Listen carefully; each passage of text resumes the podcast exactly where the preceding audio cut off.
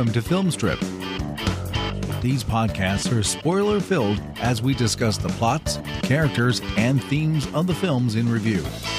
All content used or discussed in these podcast episodes is the property of the respective owners and used under the Fair Use Act, Section 504, C2, Title 17. Welcome to Film Strip. I'm Jay, and today I'm joined by a very special guest, Mike from the Amateur Auteurs Podcast. Mike, welcome to the show. Tell folks a little bit about you and your podcast. Yeah, thanks, Jay. It's, it's going to be really surreal hearing my voice on your show. Uh, I for those of you who uh, aren't aware, I had Jay on my show roughly. I think at this it was uh, I think Memorial Day, and I had an absolute blast with you, Jay. And I and I've been listening to Film Strip as you know since I think 2014. So it's been a while, and that's why it's going to be pretty surreal to hear my voice coming from your show docket. But um, but yeah, so my show is Amateur Auteurs. It's it's a pretty basic premise. It's just myself and my twin brother we sit down and talk about anything film related. We don't like having any limitations. We just want to sit down and have just a full fledged conversation.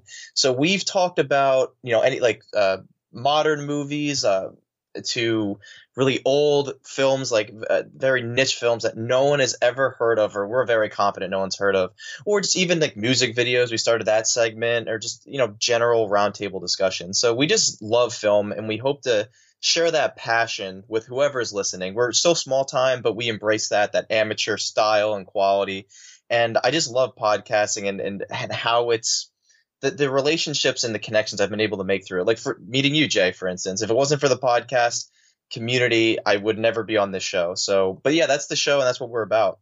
Well, man, glad to have you on. And yes, uh, people, check out the Amateur Auteurs podcast. I was on a couple episodes recently with Mike. We had a good time. But today here on Film Strip, you picked this one. We're talking about The Sound of Music, starring Julie Andrews, Christopher Plummer, Eleanor Parker, Richard Haydn, Peggy Wood, Charmian Carr, Daniel Trujillo, and Bill Lee. Directed by Robert Wise, based on the Rodgers and Hammerstein musical, which was based on Maria von Trapp's memoir, The Story of the Trapp Family Singers, released in 1965 on a budget of $8.2 million, grossed over $280 million in its box office run, won the Best Picture and Best Director Academy Awards. Mike, the thing that got me about this, and I, this was way before my time, 1965, but when this movie hit theaters, it was in theaters for nearly five years this thing was a phenomenon. I mean, you know, long before there was any concept of home video or even like television distribution of motion pictures, this thing stayed in movie theaters around the nation for five years. That's incredible. Like I, I love this film, but I, I think I didn't even know that fact, and and I did a lot of research in preparing for this, and I knew that this film was a success and it really did it was a game changer of its time and we'll kind of get into that in a moment because it, it did really give the studios the confidence to you know keep making these musicals of this time. Because at this it was at this point that musicals weren't that surefire hit and the sound of music came along and just swept. It, i think it garnered mixed reviews but it was adored by uh, the audiences and the masses. Obviously especially if it played for for five years. It was a moneymaker and it's it's i mean it's an incredible film but that that fact blows my mind yeah, imagine a really popular film that was kind of so so for critics and then blew the box office away and then it won all of the awards. Like, that's unheard of. That would be like Avengers Endgame winning all the Academy Awards next year or something, which we know is not going to happen.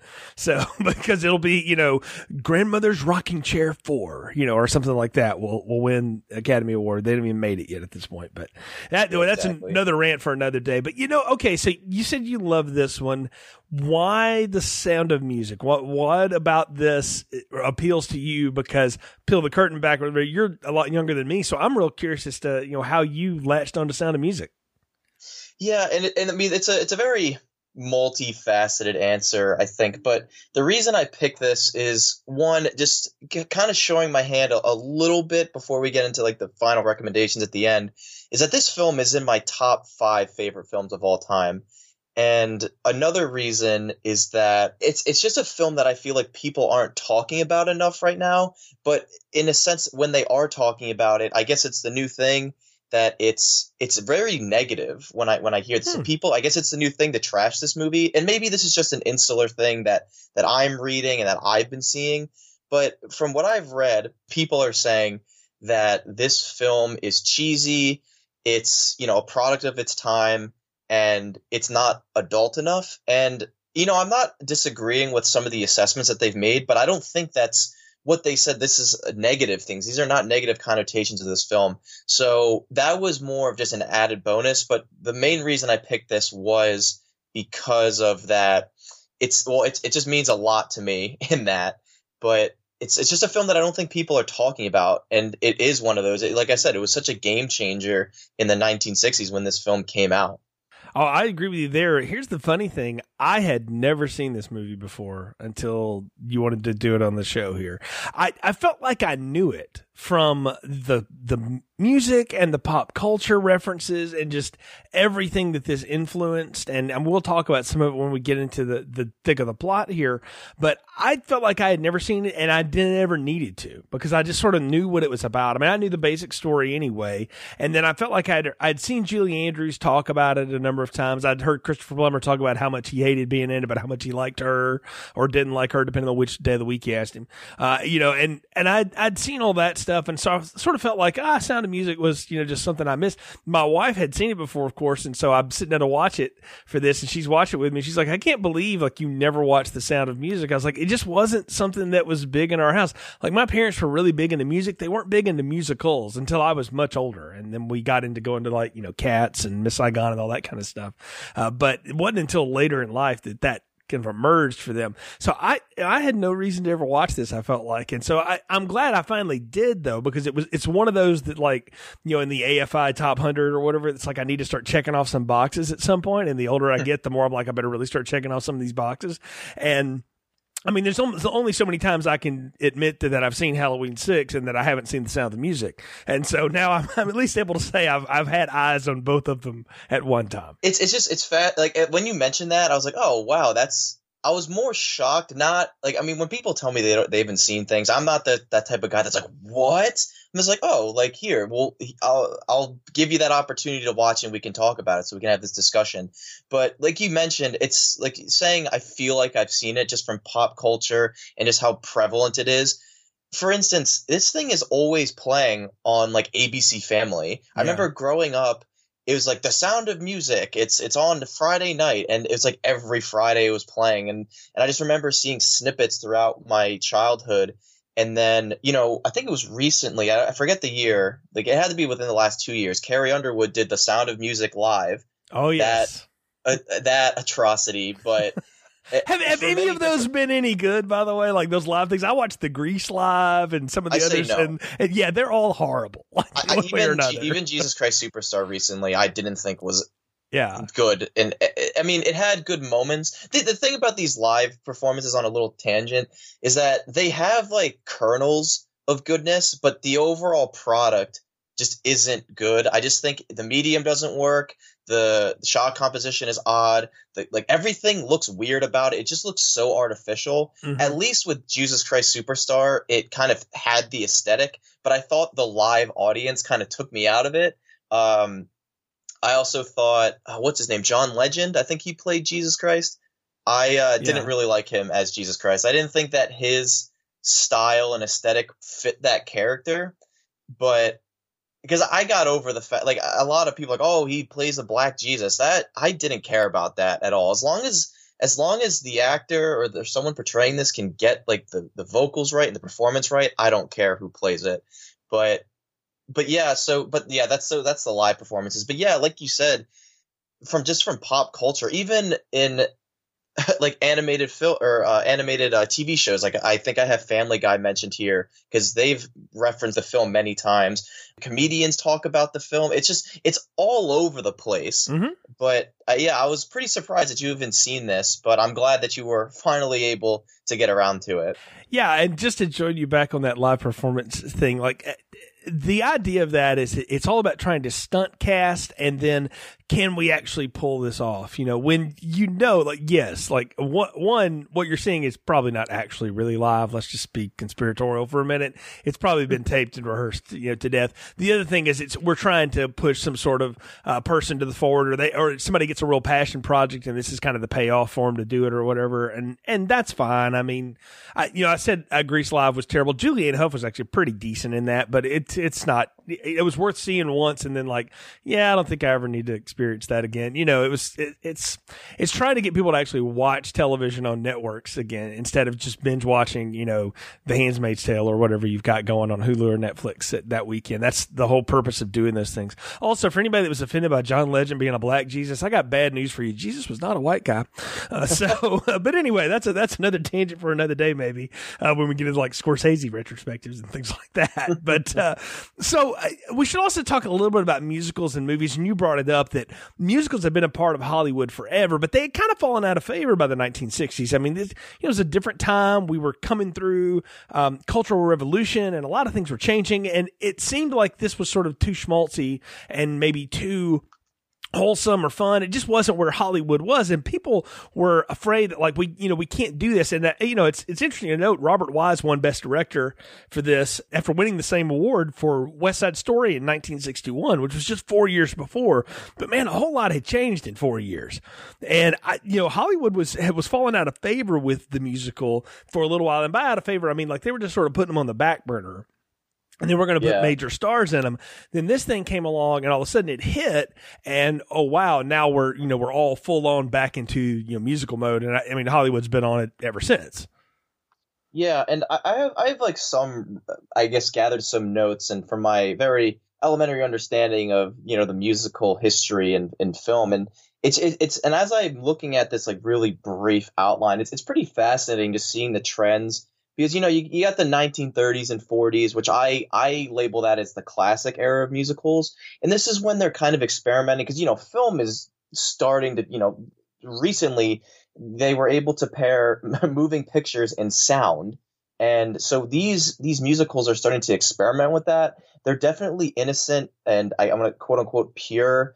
And i mean to name a few you got the wizard of oz the jazz singer the gay divorcee with fred astaire and ginger rogers and then this is when the Disney animated pictures are coming in. Although, like, I don't want to focus too much on the on the Disney, at least in this era. But this is like some groundbreaking stuff, especially with the animation and, and all that. But then, you know, World War II happens. We transition into the 1950s and 60s, which I consider this the golden era of classic musicals. And this is where I think that we, at least right now, as a generation, we, this is where we arguably most remember musicals, but this is also the time when, like you said, musicals weren't a surefire hit.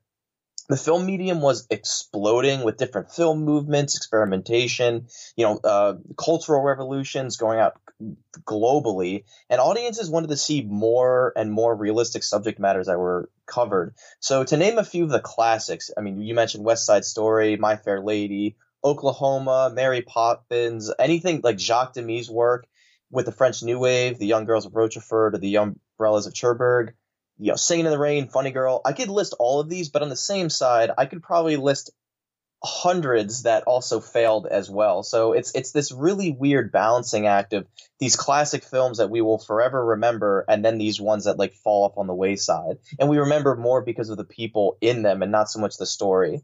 Uh, then we get into the 1970s with the grittier and less traditional. So you know, you have films like Jesus Christ Superstar, which I think was the big game changer. I think I think Jesus Christ Superstar was the was 71.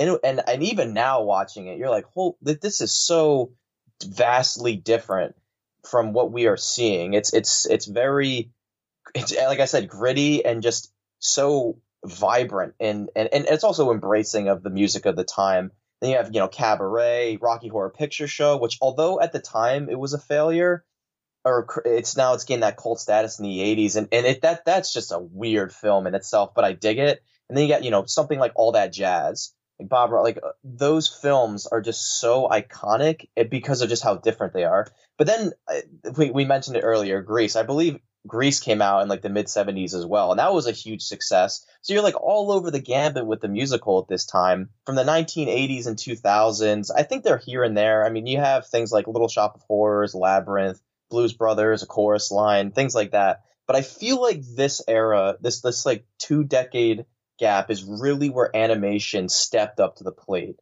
This is like The Little Mermaid, An American Tail, Nightmare Before Christmas, Beauty and the Beast, etc., etc. And it's also interesting that these are mostly kids movies that are coming out. Arguably, even the ones that I've that I mentioned before. With I mean, obviously not the Blues Brothers, but you know, Little Shop of Horrors or Labyrinth. I feel like that those are a lot of children had seen these movies, and then we kind of transitioned into the 21st century where we are now. And this is where I think things got dark and gritty again, and, and maybe more adult is a better word. So you have films like Moulin Rouge, Chicago, uh, Sweeney Todd, Across the Universe, La La Land, most notably, or recently, I should say, Rocket Man. And and I also think there's a distinction that there are kid musicals, so things like Frozen and whatever other musicals keep coming out. But then there's also adult musicals. They're they're able to balance this gritty style with adult themes, at least in my opinion. So I think that's kind of yeah a very Cliff Notes version of the history of the at least American cinema with the musical. No, I think you've hit on a lot of it, and you're exactly right. And even some of those animated ones, like Aladdin and stuff like that, there's stuff in there for the adults in addition to being, you know, definitely geared toward kids. And you've also, like you mentioned, Little Shop of Horrors and Grease. Like I saw Grease as a kid and Little Shop of Horrors as a kid and picked up on none of the innuendo that is in it. But you, you know, you, I, I, I went and saw Grease when it came back in the theaters on like its 20th anniversary or something like that. And I remember sitting there with my date at the time going like, did, did you realize like how filthy this is? Cause I didn't. And she's laughing at me cause she's from New York and had seen like the, you know, the stage play. She's like, you don't know what this is based on, do you? This was before like you know IMDb was what it was, and she was like, "Oh, you need to like know the history of this thing," and that's when I learned a little bit like, "Oh, oh yeah." And musicals have always been a way to sort of talk about stuff that isn't necessarily kid friendly or maybe family friendly, but presented in a format that can do that. And I mean, let's just get down to brass tacks here. This is a somewhat true story, but about people who are fleeing Austria as the Third Reich is taking over land and getting ready for, you know, Germany's march into World War II and the, the rise of the Nazis and stuff. And I mean, you can't get more controversial and topical. I mean, that's this is 20 years removed from the end of World War II. You've got veterans that are still alive, very much a part of you know the the cinema going public. This one this one hit a raw nerve. I mean, it'd be like nowadays making a musical about 9/11 or something. Hmm. And it's it's also really fascinating just how when this was made. I mean, yeah, like you said, like we're like 20 years removed from World War II, but you know, coming off of Korea, you know, Vietnam is you know starting to become edge its head in, into you know into American. Uh, it's it's not quite yet unpopular, but now we're talking about World War II, and it's and one of my notes that I have about this this film is it, it I feel like the, the it's the third act is when they really just go like they put all their chips in and like this is about like this is about the Nazis World War II because there's like kind of hints here and there but not really. So like the first two acts I feel like are so isolated from the third act. And, and we'll get there when we get there but I just it, it jarring wasn't the right word. I just thought, okay, this is like the epilogue to what the first. I, I don't know how long this movie is, like two and a half, three hours. It's like three the, hours, yeah. Yeah, what the first like two hours and twenty minutes. This is like an extended epilogue at the end of the film, and I've I've seen this in on on stage as well, not like Broadway or anything, just you know c- community theater wherever. And I remember seeing the film first and then seeing it on stage and thinking that they were very vastly different. I think the I think the World War II is a little bit stronger in the stage play, which makes sense. But whereas the film, I think they had a different they had a different agenda in the beginning, and then towards the end they started like, oh yeah, this is set in you know World War II. Like there's a whole reason why we're doing this. Like I feel like it's kind of, not tacked on, but I just feel like that's not like the main focus of the story because I feel like if it was, it would have been sprinkled a little bit more heavier and set up throughout the beginning and the middle of the film instead of just at the end they just go like all all hands in chips like this is about escaping the Nazis. Well, and if you're to believe what what people have written and said about it, it's finally Maria von Trapp started getting her way on the set and pushing more of that story along the way because she wanted it to be a little more raw, and of course they were lightening it up all along the way, and it, it that annoyed her apparently, and so uh, I think that the famous line was uh, Julie Andrews once asked her like, "Were you really that bad at the convent?" And she was like, "Oh, I was twice as bad," you know. So like she was she was definitely a rebel in amongst that. So, but. Uh, we get into more of that as we go with it. But Mike, I guess it's time to to get into the plot. So I, I'm going to ask you as the guest, give us the plot summary for Sound of Music, and then we can start talking through the movie. Yeah, of course. Maria is a vibrant young woman with a love of music and singing who is studying to join a convent. However, her nature is such that a supervising nun realizes she may be better suited for other work. When a widowed naval officer, Captain Von Trapp, writes to the convent in need of a governess for his seven children, the nuns see this as an opportunity for Maria. At first, the children are resistant to Maria, but her genuine kindness and spirit win them over, including the stern captain, and they find love and connection through the beauty of song and the gorgeous surroundings. However, their happiness is short-lived as Austria comes under the control of the Third Reich in Germany. The captain refuses the command he is given, and he, Maria, and the children eventually manage to escape on foot through the mountains in Switzerland and into folklore forever. Yeah, I, that's a good way to summarize this, and I think that's the thing to to say right off the bat is I knew this movie was three hours long, but after watching it, I wrote that down in just a few minutes, and I was like, yeah, you know that it's amazing just how simple this is. And uh, for musicals, it, it's usually all about the score. Like you can go watch a musical, like you mentioned Moulin Rouge or something like that. If you go buy the soundtrack to that and just listen to it or read the soundtrack list, you kind of get a plot summary of the movie. You know, it sort of walks you piece to piece.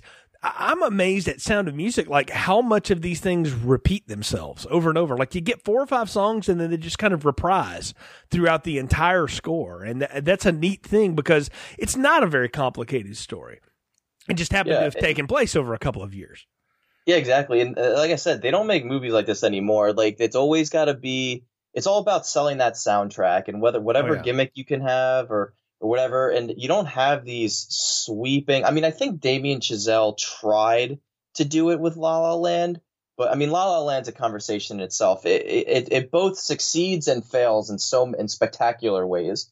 But I think he tried to come back to this era where he like having this big orchestral you know repeating motifs of songs throughout the whole and, and and adding just very slight variations throughout the film uh, but yeah, like you said, it's all about the soundtrack now, or in, at least in today's day and age, where you don't really have these these classic scores. I, I just don't think they make them like this anymore, which is, I guess, yeah. another reason why I love this film so much. Well, yeah, I mean, it's definitely a throwback to a different time. And so I'm down for that. Like, I, I like older cinema that was way before, you know, my time. And I encourage people all the time. Like, we both listen to Dana Buckler's show, the 20th Century Movie Club, and I love that. And I kind of get into the mode sometimes where I don't think any good movie was made before 1975 sometimes. And, and I have to remind myself that, like, no, there are lots of really good ones out there and you should revisit them often. And uh, so I try to, you know, consume some of this stuff, but I have to put myself in a mindset that is very different. So this opens up and you get this gorgeous scenery of, the Austrian hills and the countryside and all these vibrant colors. And I mean, and I'm, I'm watching this on just a standard DVD that I got from my local library and it still looks amazing on my, you know, modern television. And I'm going, man, this, the color palette in this is great. And you have this whole orchestra beginning and it does very much feel like going to see a musical in that the, the band always kind of warms you up before they start the first number, you know. So they're hitting motifs of all the different songs you're going to hear.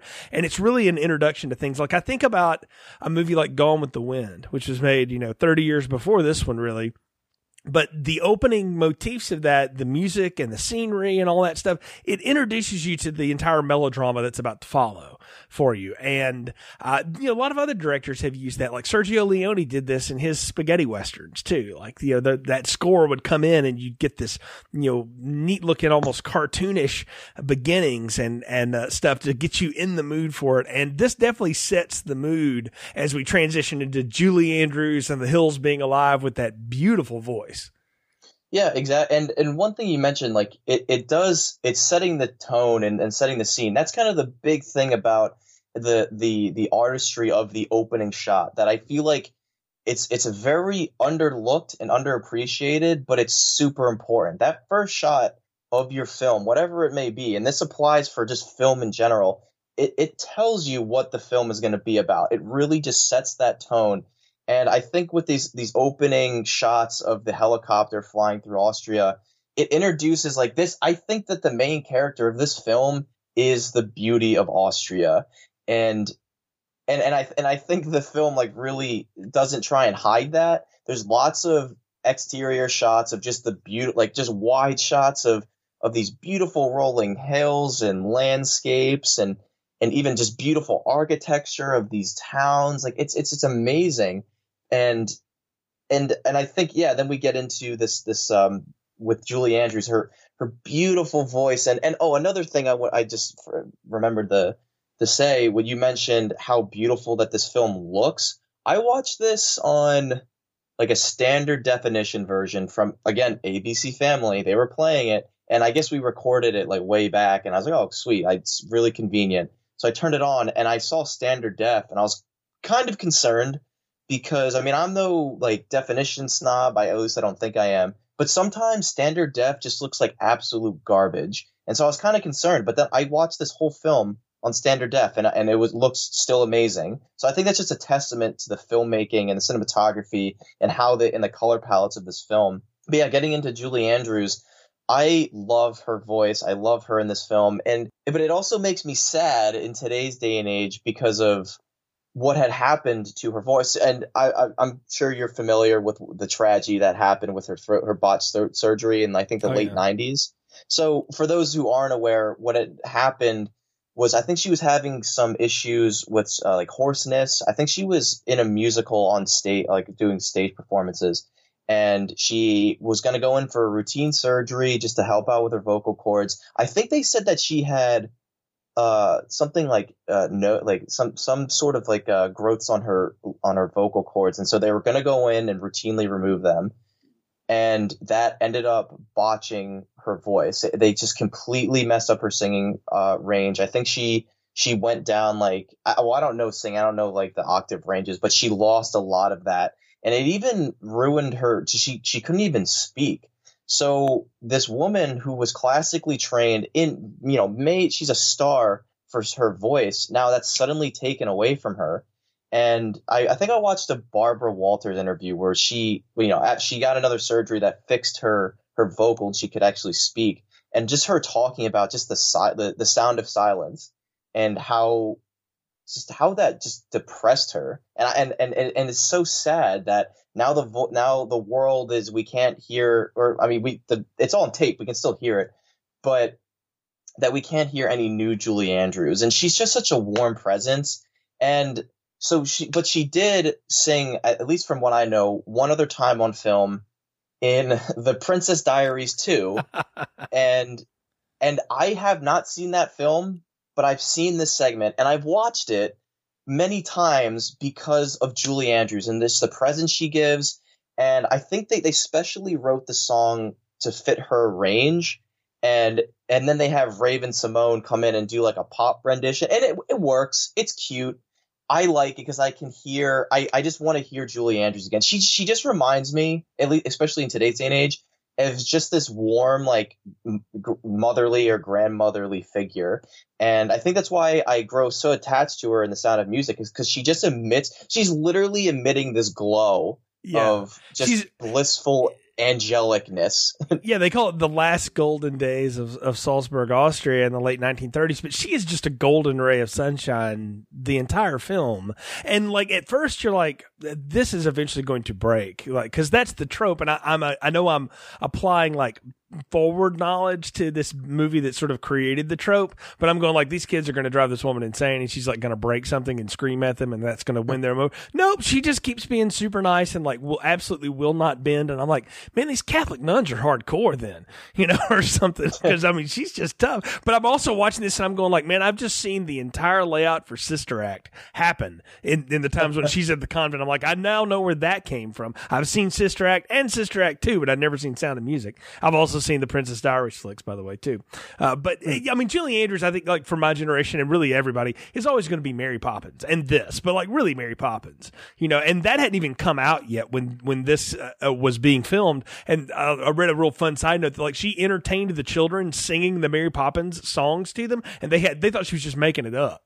Like she had just come from one one set to the next, and you know she had them fresh in the brain. It was like, well, I'll keep the kids entertained, and I'm like, well, I think it's major note that the the lead actress also had to like babysit the kids and the film back in the day. It's a different time nowadays. Like be in my trailer, leave these you know other people alone or whatever. But no, she's got she's got this you know presence, and she comes out, and I mean, we know everything we need to know about her from that opening scene where she's sort of spinning and dancing her way through the the hills there and singing and all that, and then we realize like she's also late, you know, for something else, and the other nuns are going like, it wouldn't be a day that ended why if Maria wasn't you know late for something. In transitioning into the nuns, what in this kind, what I really like about from this opening, these opening shots, and it's it's it's it's this is getting into what these crit, uh, critics were saying that I mentioned earlier, and how it's cheesy and it's just you know overly simple, and it's it's not quote unquote adult enough. At least at least I guess for this first two and a half hours of the film. But I think that's why this film is so strong, and and we'll get into this with the songs as well. Because one thing that I'll be keep that I'm going to keep saying over and over in this review is I just had a smile on my face like the whole time, and I think it's it's the film itself, but this is also like heavily based in like nostalgia for me. But I can still look at it critically. But I, I it's just such a fun movie. Like I, I and I don't know why people don't like that and why that's such a negative thing. But moving into you know the this, this nunnery or eh, I, I just really like how the nuns are stark contrast to Maria in that the nuns are very traditional, very rigid. You know, they're they're wearing their uh, I don't know their their get outs, their I don't want to say costumes, ha- habits, outfits. habits, habits. Yeah, I was about to say shawls, but no, they. But yeah, they're, they're they're wearing these. They're they're very strict. Maria comes running in. She's you know she. I think we see her what twice in her in her outfit yeah. as a nun. But I just re- and I just love this. Uh, like, how do you solve a problem like Maria? It's just such a. Again, I, I love the the pairing of the descriptions of you know she's she's a was it? She's a demon. She's an she's a lamb. She's a girl. Like I just really like these descriptions and it's a really good introduction to the character of Maria without people like they're they're directly giving us exposition, but it's in a creative way, and that we yeah. can kind of deduce who she is, paired from this first song and this one. I, I, just I just really well, like this song. And that's the point of, of musicals. I mean, musicals have spots where they're doing narratives and skits and things like that, and then they break into the numbers. But the numbers should really tell the story and should lay it out for you. And I mean, I, I got a kick out of the fact that they sing about what a lovable screw up she is. You know, it's like, well, she's not really fit to be a nun, but she's just so darn nice, and she does have a beautiful voice, but she's never on time for anything and doesn't seem to really take anything seriously. Except she kind of seems like she's very genuine and cares, but she's not really built to be in that. Like, they, there's this whole struggle. Like, we don't want to kick the girl out, but we also can't let her keep going forward with this because she's just not built for it. And I'm like, as somebody who's worked for a long time in the field that I'm in and stuff, I've worked with a lot of people. And I mean, I remember distinctly hiring somebody once who was really talented, but was totally not cut out for what we do. and I haven't had that conversation with somebody is really uncomfortable, but it, it's also very fresh and freeing when you're honest enough to tell people, like, look, you're not built for this, but you are good at something. So let's find what you're good at and move you along there. And I was able to do that with, with some other colleagues and it was really rewarding. And I kind of thought back to that as I'm watching them here work with her, particularly Mother Abbess, who, who really is just, you know, trying to, to shepherd this girl and get her in the right place. And it, it's a great happenstance that Captain Von Trapp is you know needs a governess for his seven children because obviously he travels a lot with his you know military career and now he's at kind of the end of his career but he's sort of an advisor and his former wife died and was very wealthy so he has to take care of a lot of this affairs now and all this stuff so he needs somebody to watch over the really unruly children and what I get a kick out of is once we finally get to the house and all that stuff is that we find out she's like the 12th one in a row and that they didn't tell her that on the front end. you know, it's like, oh, we have this great job for you. You're the 12th one in a row. Well, they failed to mention like the small print. If it was, it would be the consent agreement that you click off of on your uh, Apple iOS update nowadays, right? But and the yeah, other exactly. thing, the other thing that's funny here too is like Maria's not really down for this. She's like, I don't know if I can do this or not. I've never been a governess. I'm not a mother. You know, I was training to be a nun, which is like giving up the whole mother thing, right? Uh, but no, I, I now I'm going to do this, and I love how she kind of accepts it and sings herself into the mood for it on the road along the way. You know, and the whole trope with the nun with the guitar and all that stuff comes out now, and I, I don't know. It, it, I agree with you though, Mike. Like watching this again and realizing it, it is a product of its time and what it is. And, and yes, it is cheesy and it is schmaltzy, but it's friggin' supposed to be. Like it's not supposed to be this serious melodrama. This is supposed to be light and fun. And you have a light, fun person playing this part. I can buy the genuineness of that. When that doesn't work for me in a movie is when it feels like it's fake. You know, like if okay, let's take an, a, an actor that always does like real serious stuff, like Christian Bale in a rom com, just doesn't work. All right, and I'm sure yeah, they've no. I'm sure they've tried it, but like right, like that would just that the the you know the whole motif of that is wrong, right? so yeah. it doesn't work. So you've got the right presence here to make this whole work and this whole setup work and the idea of this you know simple girl who had chosen the simplest life you know goes to this unbelievable castle and mansion. And i mean it, it, it's every girl's dream right? Except the one girl that had kind of given up on all that. Yeah exactly. And and before we get into the von trapp house the, the one thing i want to say about the nuns real quick is and you were you were hinting on it is i really like how the mother superior character as well as all the nuns like they're not total jerks or intimidating especially the mother superior figure. She's like she is not intimidating like this movie is a fantasy. It's supposed to be fun. Like this isn't doubt. This isn't like. Could you imagine Meryl yeah. Streep's character like no. here? No, I mean, well, I mean, or even something like Agnes of God. Like, no, this uh, wouldn't work, right? Like, this character needs to be kind and gentle, and that and that guiding, like shepherd, like uh, character. And so, and, and then going into I have confidence. I think there there's two songs that were written for the film, and I have confidence is one of them, and I think something good is the other one but I have confidence. I again, I love the music of this film, and as I and again as I rewatched this film, I kept finding myself like just smiling and having fun with the movie. And like you said, it's a genuineness that Julie Andrews brings to this role, and it's it's just awesome casting. And so moving into the Von Trapp's home, I really like that. Be, the beginning is that the, the Von Trapp home is very similar to the Abbey and its rigidity and its structure, but here it's more cold and machine like, which I think is a really interesting contrast because the Abbey is very dark, it's very plain, but the Von Trapp home, it's it's like you said, it's a mansion. It's it has exquisite architecture, it has these big ballrooms, like very empty ballrooms, they're dark, you know, showcasing the this control that this cold captain has. But and then, you know, we get the introduction to him. He's he's very very rigid, very military, kind of that stereotype that we very uh, domineering, mm-hmm. and then the kids come out and and I think in re- in regards to the kids, they like they I think they take some creative liberties to have some arcs through the film, but it they're it's it, they're, they do their purpose. They're not they're not awful. I think they really do I, a really good job. I mean, like the kids have all said the thing that upset them the most, and Maria von Trapp said it too, was the way that their father was portrayed. Because by all accounts, George von Trapp was uh, kind of a dull but very gentle man. Like he was not this hard military, you know, archetype for R. Lee Ermey's drill sergeant kind of person that Christopher Plummer plays him as.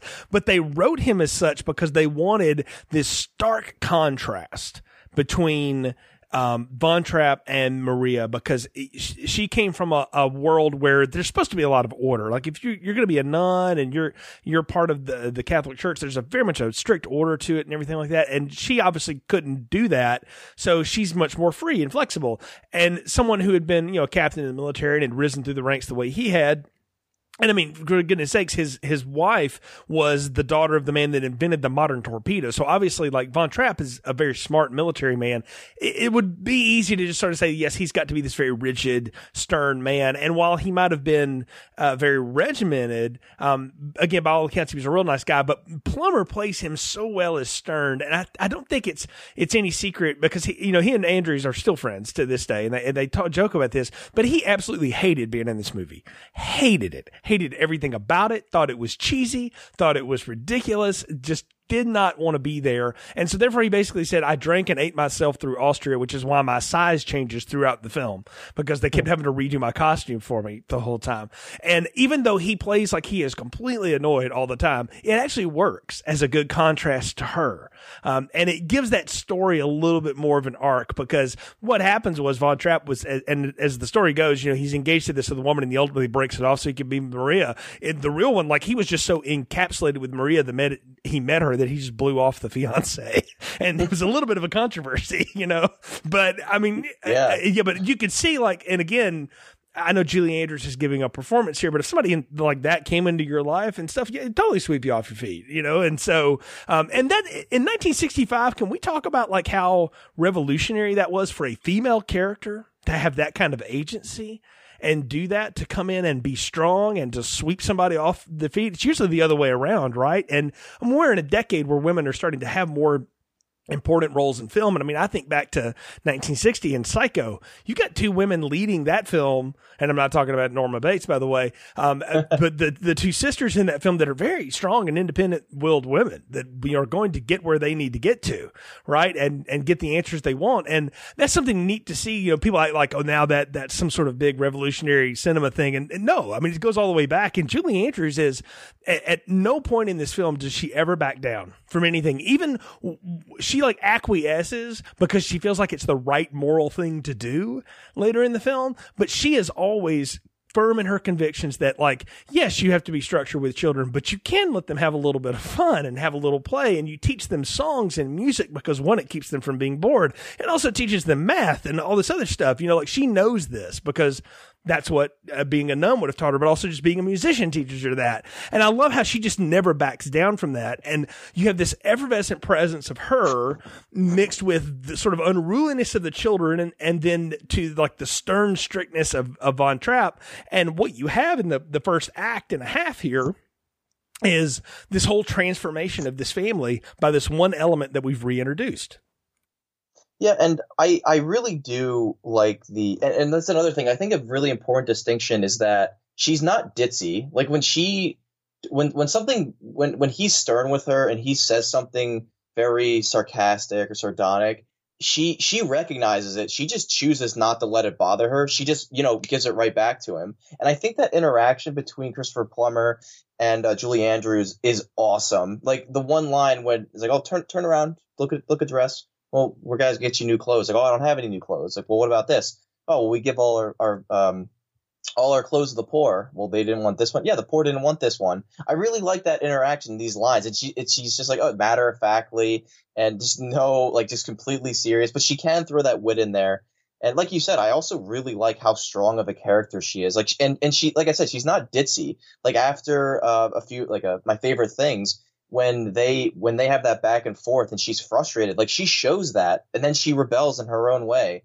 And and i think that's the character of maria is that she gets through confrontation by rebelling in her in her own way. It kind of reminds me of my older brother in a sense who went to a military college and you know there's so much you know bs with the bureaucracy and stuff. And he was just like and he was telling me stories. He's like you know I used to weigh out a lot of things just by how what the punishment was, and almost ninety percent of the time I would do it anyway, regardless, unless the punishment was like getting kicked out of school. Uh, yeah. Like like another like way that I think Maria would would rebel is that so his dorm was facing the street, like facing where at like the parade grounds and everything, and he stuck an antenna out his window like for a radio because he had good reception, and I think he put an American flag on it and that he got away with it. Like I'm like, how'd you get away with it? It's like no one looked up. And, yeah, yeah. Well, you know that sounds like Dead Poet Society and something yeah, like that. Exactly. So, well, and I, but, I can uh, relate to that too. My my older brother went to a military academy for college, and so he used to talk about that kind of stuff too. Said those exact same words that your older brother said. Like I used to just decide was it worth the marching I would have to do on the weekend, and the answer was almost always yes. And so I mean well, that's you yeah, you can't you can't go crazy like that. Yeah, but, and I mean the, the, the thing that's neat about this though too is that as much control as this captain is trying to uh, exert upon his family right? Like his children are are definitely bucking it. Like they can play the line, like they know how to play the game, but they they've got their own lives going on too. Particularly the oldest girl, Liesl. Like she's in love with uh, this Rolf guy. Which, by the way, could they have found a blonder guy in the world to play that guy? Well, I was going to ask you before we get like into you know like these next musical numbers. I was going to ask you, Jay, like how did you respond to these kids like at first and through the movie? Because in my opinion, I feel like Liesl is the only one with somewhat of a character, maybe outside of Brigitta and uh, Kurt. I think those yeah. are like the three kids that have, you know, the most going on because they have the most lines. Well, and they're the ones that, that they kind of make marks. Like Liesl's the oldest, Kurt's in the middle, and then you've got the youngest ones. Like Brigitta's sort of like her own. Like she's definitely the the I don't want to say black sheep, but she's the different one of the bunch. And then you've got the cute little Gretty, right? You know, at the end, which is just sort of there to be precocious, right? But I I think they they all sort of mark a, a certain time, you know, in in life and. I mean, if you give everybody a story, this movie's already three hours long. You know, even in 1965, people were like, "That's a really long time." You know, they have to build in the intermission in for this, so I get why they only follow a few of them. How I reacted to them, honestly, man, like I just looked at them and I saw every kid trope from every rom com I've ever seen in my life. You know, and I mean, that's really how I looked at it. I was like, you know, now I know where these all came from, and that's fine. You know, archetypes and caricatures are fine when they're not the lead character. And, and the thing is, though, like, Kurt's real purpose is to be the middle boy. And because Frederick is kind of old enough now that he's starting to make his own decisions. And, you know, by these standards, I mean, when he's 16, he's going to be a man, basically, in, in this world. Kurt's kind of getting to be that point where he's not a kid anymore, but he's not really a man yet, but he's trying to be. And so that whole bit when she teaches him how to dance and the fact that he wants to learn that because he so much wants to be his father, you can tell uh, that he goes for that. I, I liked that. And I liked the fact that Liesl had this whole relationship with this boy, that she was just convinced that, like, oh, this was it. And like, I was 16 once and head over heels in love and all that kind of stuff. And it's, it's funny. I mean, I wrote down a note that like 16 going on 17 is the subject of a lot of hairband music from the 1980s, yeah. too. You know, it's just a different twist on it. But I didn't know that that came from this either. I that's another thing too. When I say like I knew the pop culture about this musical or or this movie and didn't realize how much of it connected to it, I didn't know that song was from The Sound of Music. And that's the the one of two times when that happened with with this movie. I'll talk about the other one in a minute. And uh, but I like the fact that that she has that some of the kids have a little bit of arc and story, but the real story here is Maria and the captain falling in love, and we can't lose sight of that. That everything else is like the drapes, window dressing. Yeah, exactly. And just and talking about Liesl real quick, and it's she is stunning. Like Char- Charmian Carr, yeah, is stunning. And I think I, it, this was probably like one of my first like crushes that I had on when I was a kid, like seeing this movie. Like I don't I don't know what it is about her. It's just uh, every she just you know I, I don't want to quote uh I don't want to quote the Phantom Menace, but it's like young Anakin, like, are you an angel? Like, I probably thought that. And like you mentioned on 16 going on 17, I also really like this song. Despite this is like, I think the epitome of cheese and corniness, but that's kind of what the 50s and 60s musicals were. But, and like you said, I feel like this really taps into what like being young and in love really feels like. Like you said, I was 15, 16 once. I mean, it was kind of still more le- recently. I mean, I'm 23, so it's less than 10 years ago. And I remember being like head over heel, heels for whatever girl I was like quote unquote dating.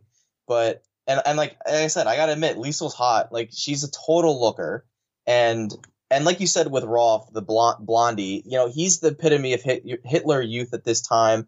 And I think this is kind of the beginning, like showing the like the slow encroachment of the presence of Nazi Germany coming into this film very i mean i want to say it's not subtle but i mean for just like an average moviegoer that might not be picking up on this you're like oh yeah there you go he's a blonde kid. But and i also i mean the song is also really good but i really like the build up to the kiss.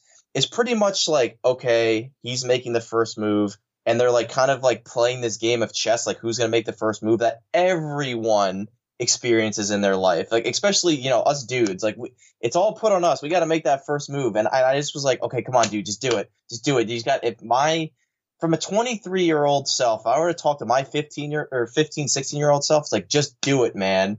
And, and but i really like that you know they kiss and it's just followed by this total elation and happiness. Like it again, this movie's so happy, and I was even like, "Yeah, go Liesl, go Rolf." But well, I mean, it, it is like you, you expected to see like little bluebirds singing around them in the rain and all of that kind of stuff. But but that's not a bad thing necessarily because what what that rings false and when people don't like that is because it, will happen in a movie where that doesn't really fit the narrative and it doesn't fit the motif and the structure. There's nothing about anything that's happened in the first 30 or 40 minutes of this movie that doesn't pay off in that 16 going on 17 song.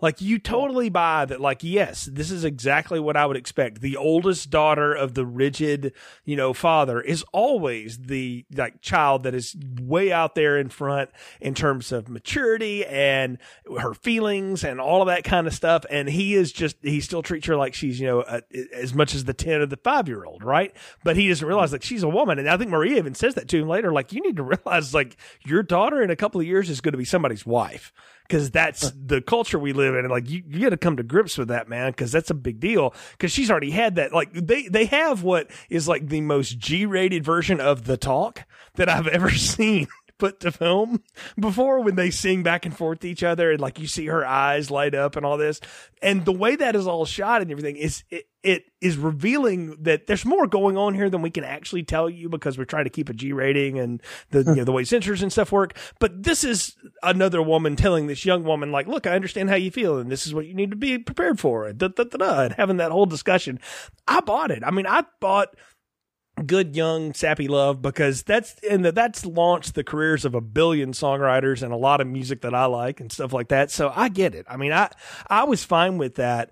The the, the second song that I didn't know came from this comes right after it. It's in the big storm. My favorite things, Mike. I forever have thought that was like a Christmas song or something because I always hear it around that time, you know. And I was like, that that's from this, like this sort of throwaway scene in this that movie. makes sense. Yeah. they like people monopolize it as like, oh, I want this and that. Like they make it materialistic. Yeah, when it's is not. really weird. It's Yeah. not at all about that. Yeah, if you listen to it, it's about none of that, which is even more ironic nowadays that Ariana Grande's song that kind of ribs off of that. Ugh. all about yeah, which uh, yeah, we can. That's a whole other podcast for another day. My friend, my friend Brian would would totally join in on how much he hates her or whatever, but her version of it is all about all the stuff, right? And I'm like, well, that that's perfect. That's that's 2019 in a nutshell. Take something sweet, wholesome that's about like the things that you can't buy and make it about something that you have to buy, you know. But whatever. But I I didn't know this song was from that or whatever, and the fact that it just sort of comes and it's gone. I'm like, man, that's a major song. And it just sort of, hmm, and there it is, and it's over. And the next day she's making play clothes out of the drapes. And I'm like, wow. I, I mean, I was really dumbfounded by the fact that like that just sort of happens. and like that's I think that's the testament to this film is like because I feel like musicals now it's like oh where's the big number where's the big number and this film just has you know hit after hit after hit after hit that you know they weren't intending to be these cultural icons of, of like music that are still like even being used however many years later.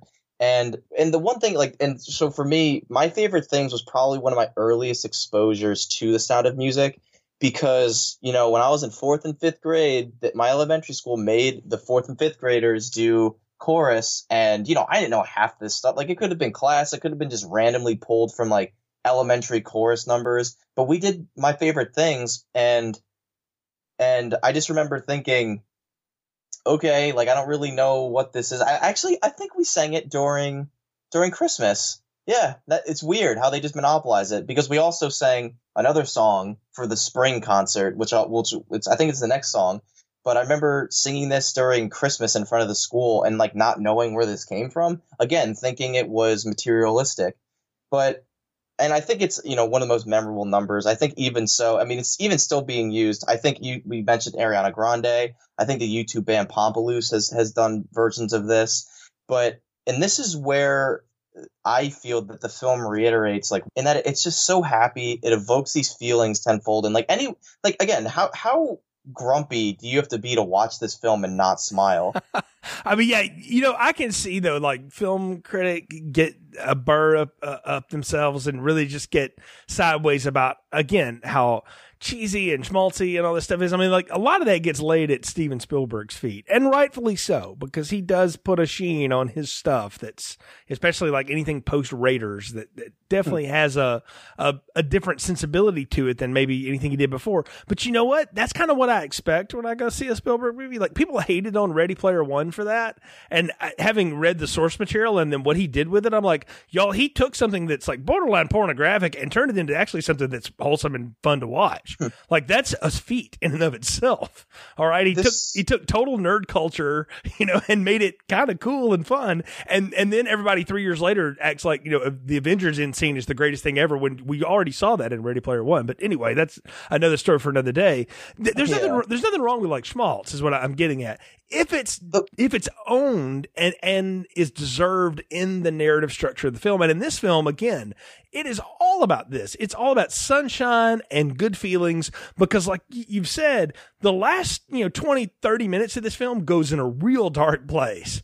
And so Yeah, if we're going to take that if we're going to take that downhill run with these people we're going to have to build it up in some way that makes that feel earned Yeah, and and another thing like this, I have an I have another analogy. Have, have you seen the film Ratatouille, the Pixar animated film? yeah i've seen that one There's there's a scene at the end of the film when like the really just like stick so far up the ass critic comes in and and Remy the rat makes Ratatouille and and you know this guy comes in like ready just demolish this film and then he takes one bite of that Ratatouille and then he goes home and writes this you know amazing or he eats the whole thing but he he writes this amazing review I feel like this is the scene that would be the ratatouille to like the grumpy critic because I feel like that something like this is so innocent and just can be based in nostalgic. So like for so for me, I I think it's really relatable and almost serene because you know there are growing up there are those storms that you know scare the bejesus out of us and hopefully you know the listen like anyone listening they've had that go-to figure that they went to in that when they were that scared whether it be like a stuffed animal or a parent or a brother or sister like anyone. For me that that character was my mom. And and and she would kind of do what happens in this movie. When we wouldn't sing but it was just like okay let's try and you know div- diversion. Let's try and think of something happy or like it's going to be okay comforting. And i think that's why i now associate thunderstorms with like very calming emotions. They're very soothing. It's like reverse psychology. So i think that's that that analogy i think is what this scene is. And you know getting back into the film this is when the kids really start to come around to maria. And i really like how maria goes to bat for bat for liesl at the end of the scene Oh, absolutely. I mean, yeah, she uh, again, she has had the version of the talk with her, right? And so she's she's trying to get the captain to realize, look, I I know you just want me to watch over these people and kind of keep them in line like they're your little soldiers, but I've already told you we're not doing that here anymore. And you need to understand like your oldest is about to be gone. And when she's gone, the next boy in line is going to see like, oh, there's the door waiting for me too. And then the next one. And if you don't watch out, they're all going to be gone and they're not going to have any real emotional connection to you anymore because you keep them all at an arm's length. And it's very important that you're, you have this relationship with your oldest daughter because your younger daughters are going to base their decisions off of the way she gets treated and what happens with her. And let's also lay out too, it's not like Liesl's like some rebellious kid either. She's in love with a local boy. That's what you're supposed to do in 1930s Austria. you know, I mean, like this, yeah, it's not like she's playing a role she's not supposed to play. She's not, she didn't go join the French Foreign Legion for goodness sakes. You know, she, she's doing what you, you think she's been brought up to do by all these governesses and her mother and you know, all these other people. And she's starting to take control for herself. And while she's not ready to completely be an adult on her own, she knows a lot more than maybe he's given her credit for. And I think that's what Maria's trying to get him to realize. So, I mean, even as a postulant, Maria has probably encountered young women who have maybe gone away from home or gotten in trouble or whatever, and they're kind of having to take ownership of their own life and their decisions now. So she obviously knows how to give good counsel. She's seen the mother superiors do it, and she's trying to model that now out in the world as well. And I, I, mean, I thought it was, I think it's good. I love the way that she goes to bat for him, and she does it again for the rest of the kids too. I mean, she takes them out and they do do re mi, which is, I mean, I knew what that was from because I grew up in churches that sing a cappella music and they would teach us how to sing with do re mi. You know, they, they taught, and my father used to walk around humming this all the time, you know, and, and I was like, what? You know, and now, now I know what it's from, of course. But they teach us how to sing like that. And she teaches them and wins them over through song, and they're all singing. And the captain is like totally embarrassed by his children are just unruly and they're in these play clothes and they've all gotten wet because they fell out of the boat which i mean if you've ever been on a you know canoe that's just bound to happen you know at, at some point especially if you all start standing up at the same time that's a bad idea you know and so and you know so anyway so they've done all that but she sticks up for the children completely like they need to play they need to go out and like do you do you take a look around you man? Do you know how gorgeous this place is? And none of them have ever even seen half of it like you, they, they're going to go and explore the world one way or the other. Wouldn't you much rather introduce it to them and show them the good, the bad, and the ugly on your own terms versus them finding it out on their own? and that's her Yeah. whole that's her whole mode here, and I love that. and she raises uh, her voice to him like it's like the first time we hear it um when they're talking about the uniforms and they're going back and forth and yeah and she says or he says you will not talk about my children. It's like well someone's got to talk to you about it. And that's when he Yeah. snaps and call i think he calls her captain. So it, it, it brings him back to that military mindset. But one thing i really do like about do re mi i mean obviously these sweeping landscapes like they look like sound stages but they're real.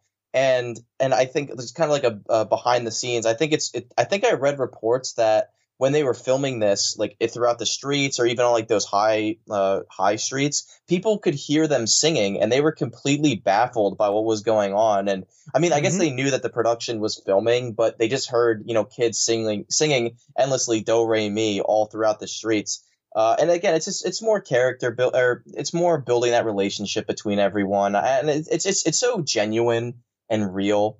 And and, and it's yeah, worth it's worth mentioning too that the real Von Trapp children and family were a group of singers.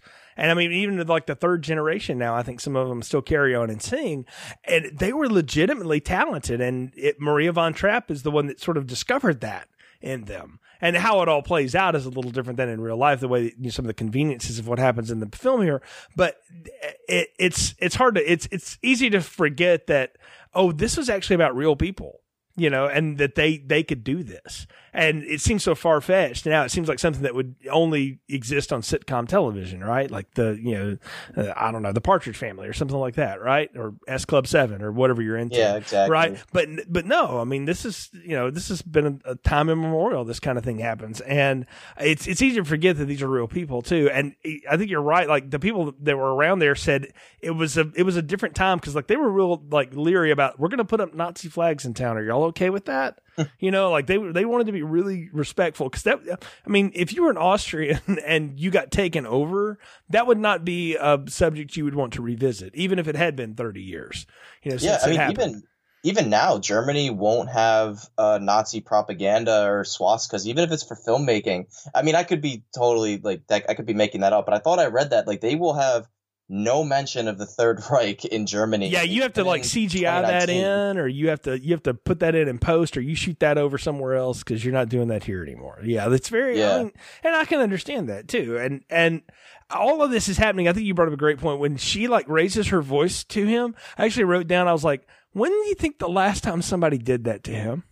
Was and I'm not talking about the real person. I'm talking about the character in this movie. Like, Oh, yeah. no one would talk to that guy Like like, this when he was a Yeah, private. exactly right. Nobody's talked to this guy like that in 30 years, probably not even his former wife, you know. And so clearly that takes him aback. But I also think that that's one of the things that starts to melt the ice for him. Like it happens really in a, in a little bit in a scene that happens just a few minutes after this, but. He, I think the fact that she stands up to him and has a legitimate reason, he's not an idiot. He's a man of logic.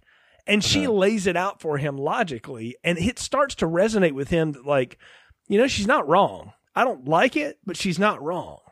You know, and to further complicate it, we've got his current lady friend Elsa and their mutual friend Max, who I just got such a kick out of. And uh, I think that, like, I read somewhere like they wanted Fred Astaire for this and they couldn't get him, so they ended up getting the, the actor that they had.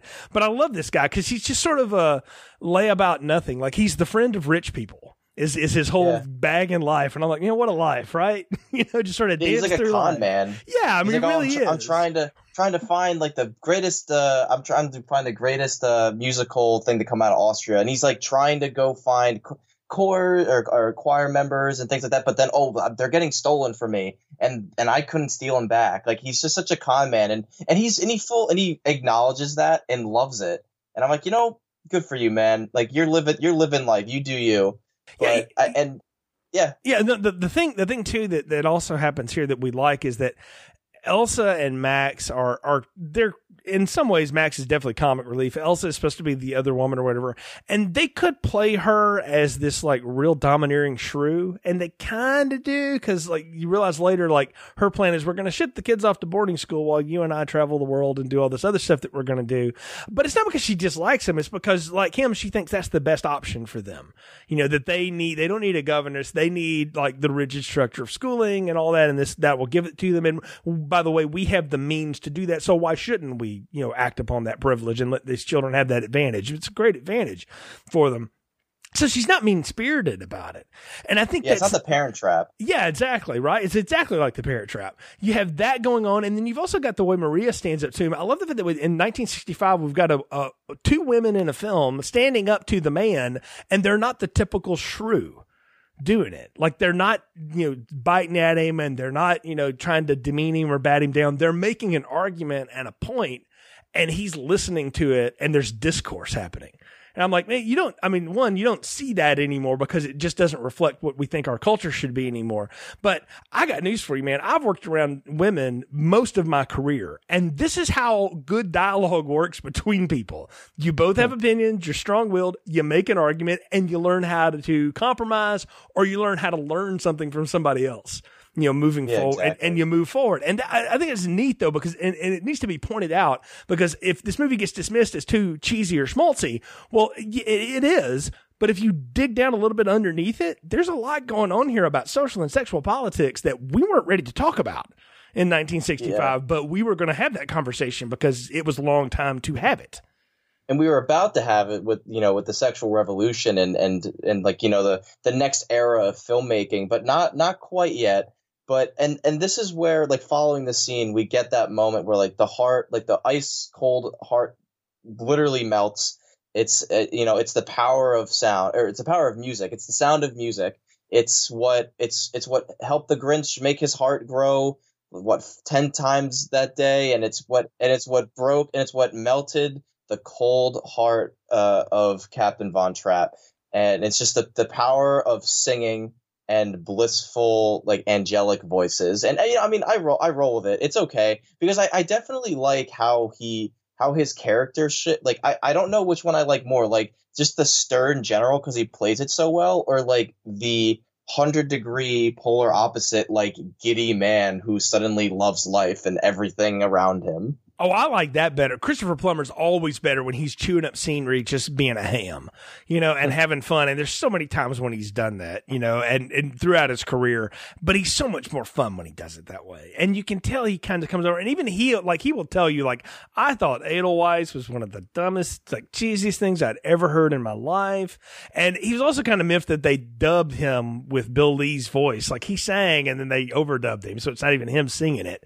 But he had learned how to play guitar for all this this and like eh, the fact that he didn't like it but he still went through with it and he played it as gleeful and as fun because and again by Maria von Trapp, who really was pushing the, the director in the side, going, My husband was kind of into this. Like at first he thought this was funny, but then he really started joining in. You need to show that. That's only fair, you know, and they, they do, and they they show him becoming part of the group. And I mean, you know, he tries to tell Maria, "You got to go back to the convent. I can't deal with you." Until he sees the children entertaining his, you know, girlfriend at the time or his fiance, and how he, you know it's just totally won her over. And then he realizes, I mean, it touches something in him. It gets him to sing again. He hadn't sang for years, and he realizes like this is all because of her. So I've at least got to keep her around for that. So he's warmed up to that and to, and to this idea, and he changes his mind on her. And and then, man, I got to talk to you about this next scene though, because we get this elaborate puppet thing. And I'm like, I guess that's what you would do in the 1960s if you didn't have the video games and internet that we have now. Just, yeah, just throw something in there. like mean, it's just a number. It's it entertaining, is. but it, it is. It's, it's, like just it's just this uh this thing that has nothing to do with the movie. Like, yes, they're rich. Yeah. It's just something cool like yeah, I have to admit, it's like pretty neat seeing these puppets work, and it's and it's solely well, I mean, you get intercuts with them like controlling it. Like I think it's really well edited. It's a great, it's a fun song. It's just like there though. It has nothing. It, like, yeah, it's a it's a yodeling song. you're like, oh, whatever. Yeah. It's not about anything. It's a yodeling song. It's just to prove that Julie Andrews and these kids could do that, and they got like the master puppeteers at the time to do the stuff. And I mean, I'm watching that, and I'm having flashbacks to like watching Tracy Island and the Thunderbirds when I was a kid growing up on reruns, and then you know even years later seeing things and and uh, your puppet scenes are weird for me, man, because almost all the films I've ever seen them in, like it's horrific in some way. So like this is going to go bad for right? It's like a Twilight Zone or Tales from the yeah. Crypt or something. It's, you know, but, puppets, but but like, I mean, I think of cute, like something though. like a Saw. Like well, like the, like well, there could be that, Saw. but I'll tell you the thing I was getting to really watching this castle thing. I was like, this is Mister Rogers and like Fairy Tale Land growing up. Like I distinctly remember watching that as a kid and like the way it affected me and it taught me stuff. And I'm like, oh, I was having all these like flashbacks to that. And I was like, well, that's just what this comes from. I mean, it just carried forward from this moment. And now I watch it and I watch it with 42 year old cynical eyes. And I'm like, this is really creepy and weird, you know, but, but, uh, critically, I'm looking at it going like, this is nothing. It's just padding the length here a little bit, but it's just to prove the point again that not only is this woman winning them over with all of this, she is discovering and helping them discover their own talents and confidence because all of the children who were kind of quiet and sort of standoffish and you know they you know they threw a frog down her dress and all this other stuff early on and not only have they kind of gotten in line more uh, outside of the military rigid life that they were living but now they're like genuinely discovering their own confidence and talent you know, when you learn how to do this, I mean, Mike, you're you're a collegiate athlete. You know, the more you practice and get good at it, that builds your natural confidence, and that goes in everything that you do. Oh, exactly. And and one of the things I want to mention about the puppets, I think this is also getting into, like I said, Austria and the landscapes, and and like in like Austria and Switzerland, these are the like the, the main characters like with with all of the the landscapes and i think like it's the culture that they're also celebrating like with the the proud Austrian that wants to say no to the Third Reich. Uh, also, like so, I went abroad to Sicily when I was a freshman in college for like a week. It was just through because my school was very big on studying abroad, and they offered this program to kind of give freshmen an idea or first years, I should say, uh, this this experience to be kind of be like, okay, now go like you can do this. Now go abroad. I never did just with swimming and, and the bio degree, but when I was in Sicily, we went to a puppet show that was very much like this, and it was like a puppet uh, museum. They were it's like both very creepy but amazing at the craftsmanship that that these puppets have, and and you know, kind of seeing all these like like I now this was more now these this puppet show was more about uh like uh what was it? It was like medieval themed and it was and it was all about telling these epic tales in in like sections. Because also in the time throughout Europe they didn't like they didn't have TV. They didn't have it like they they had poems, they had stories, and they had puppets. Like puppets were their soap operas. So it's like every week they would have like like part two or the next episode of the continuation continuing story. Yeah. And you know, dude, some of the crafting of these, like they have like the diff like it's it's insane. Like the worlds of puppets, you would you wouldn't even believe. Like there's the showman puppets that are a little bit more simple, but their their mouths move and their eyes move. Like they control the minute details. And then there's combat puppets, which are sturdier and they like beat each other. Like we saw a, a puppet show that had uh like combat and like heads were being lopped off, arms were being cut off. Like it was insane. And and and just like seeing these and then we and then we talked to the uh the puppeteers after. Now they were all Italian, so we had a translator and it was just fascinating. So that's where I kind of came back with here. But I think this is celebrating the European or Austrian a tradition of. I mean, I don't know if they have a tradition now or if it's just kind of like I'm just talking on my ass, but if it's this tradition of, of puppets and storytelling through puppets. So uh, yeah, I, I mean, yeah, it's just a padding and, and it's fun. Like this kind of like it serves its purpose of just you know being something. It actually leads to the next plot point though, is that Max to enters wants to enter these people in like Austrian Idol or or whatever, you know, and the captain ain't having none of it. Like he's nah, we don't sing in public. Like we're not going to do that. Like he he has a limit to what he's going to allow for here, eh, but he does agree to like okay, we can have a party at the villa after I lay down some dulcet singing because everybody can play the guitar apparently here, uh, which is fine. Um, and so they do all that, and we we're we're going to lead to this big party, but the, it plants this seed that like this the singing contest matters because it's it's Chekhov's singing contest. You know, mm-hmm. even though it wasn't in the first act, it's in the second act. But we're we're going to pay that off later because it's going to be a big plot point uh, at the end of this movie for for dramatic reasons. And what I like is that it leads us to what I think is one of the sweetest scenes in the film is you've got Maria and the children and like they're allowed to sort of watch the party, but they're not allowed to go to it anymore, you know, cause they're supposed to go to bed. They do their little, you know, time to go to bed song or whatever. And which, you know, is entertained everybody and they're dancing and Kurt really wants to learn this dance that they're doing this, this traditional Austrian dance and Maria knows how to do it. And so she starts to teach him how to do it. And the captain, like the look on Plummer's face when he steps out there and he sees this is it's not just like, oh, that looks like fun. It's more like, now that takes me back to a time I haven't thought about in a long time, you know, kind of look. And he's like, you know what? I'm cutting in here. And they have this, uh, he and Julie Andrews have total chemistry. and such a spark here and they both try to deny it. And so you know, like again, you know the trope of that is like the longer you deny it, the, the closer you're going to be in the end. But I love the fact that you know they they both realize there's something going on here that's more than just we both like to dance together. Like we we work well together. We fit together you know there's just and there's something about that man. Like I, i've been married for 14 years. I've been with my wife for 16 years. And i can't imagine doing anything like the stuff i do with her with anybody else. It's just there's just mm-hmm. something about it. It's just this comfortable familiarity that comes over you. And I felt that way for a long time, like long before we were married. Like I just knew. Like people ask, like, when will you know? I'm like, you'll know because this kind of stuff happens. You know, yeah, and exactly. and and people are like, oh, that's so you know cheesy and Hallmark card. I'm like, well, it, maybe it is, but it's also very real because that's how human emotion works, kids. You know, you, yeah. you find attraction and you find things that match and you work them together. And sometimes they're very opposite and they just fit well together. And sometimes they're mirrors of each other. And that's what the you know these two people are and it's it's really cool and i like it. Um, but of course this all is you know destined to not work because elsa is not going to give up that easy and she tries to convince her like you know you probably need to go back to the convent right? You really want to go back to the convent it's like she's playing jedi mind tricks on her. And i i, I was sort of amused by the fact that Maria's like, I don't really want to go, but I guess I will because you're right. It's probably the right thing. And I'm like, man, talk about taking the high road.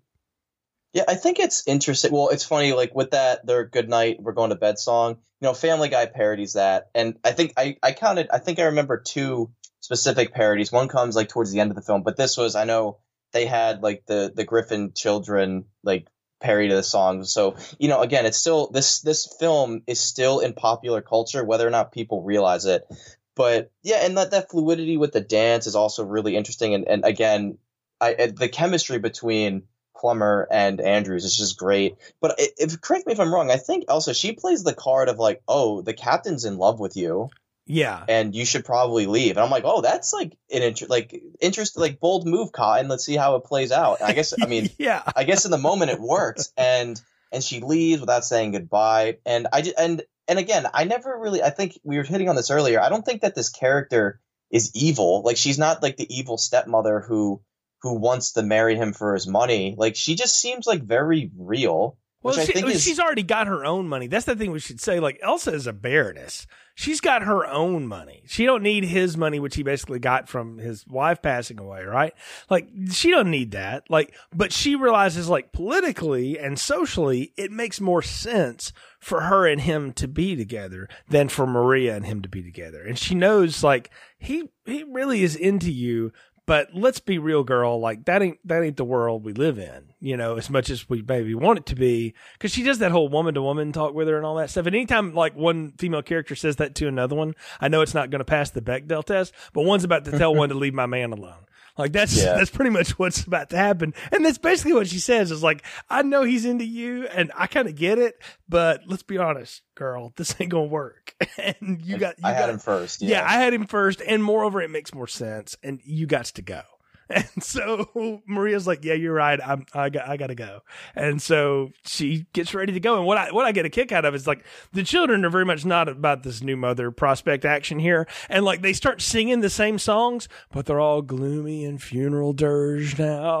and I was, I was like, "Well, no, that's a cute motif to, to to twist the fun song and go do re mi." You know, it's just now it's now again it's a funeral dirge instead of happy rolling hills. Like the only thing they didn't do was have them do it standing out in the rain or something. It's like it reminded me that scene in the in Monty Python's The Meaning of Life when they have this big like every sperm is sacred number, and then he's like, "All right, I'm selling you all for scientific um, pursuits. Like get out!" And then they start singing "Every sperm is sacred" like in a very similar gloomy style as they all just leave the house. Like this this is like kind of what that like I feel like Monty Python was kind of hinting back at that. Oh sure, in, like the in the 80s. But yeah, no, I I totally I I I, I, I like that uh, that motif and and that kind of switcheroo. And they do it again later, but then it you know they do and then they do another 180 with it too.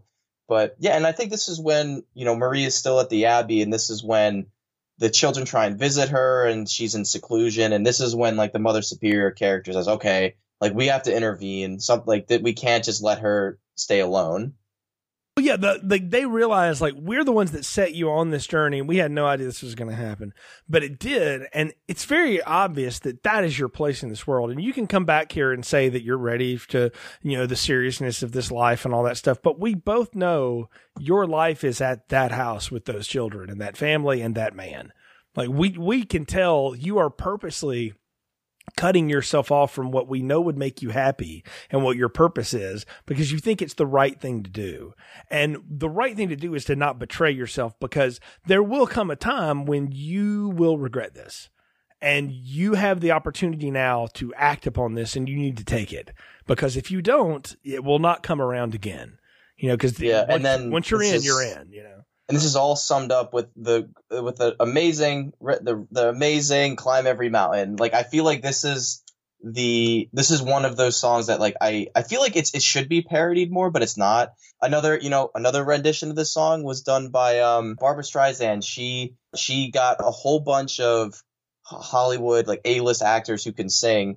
And they just did like different renditions of of of uh, Broadway hits, and I think who did she do this one? I think she did this one with Melissa McCarthy.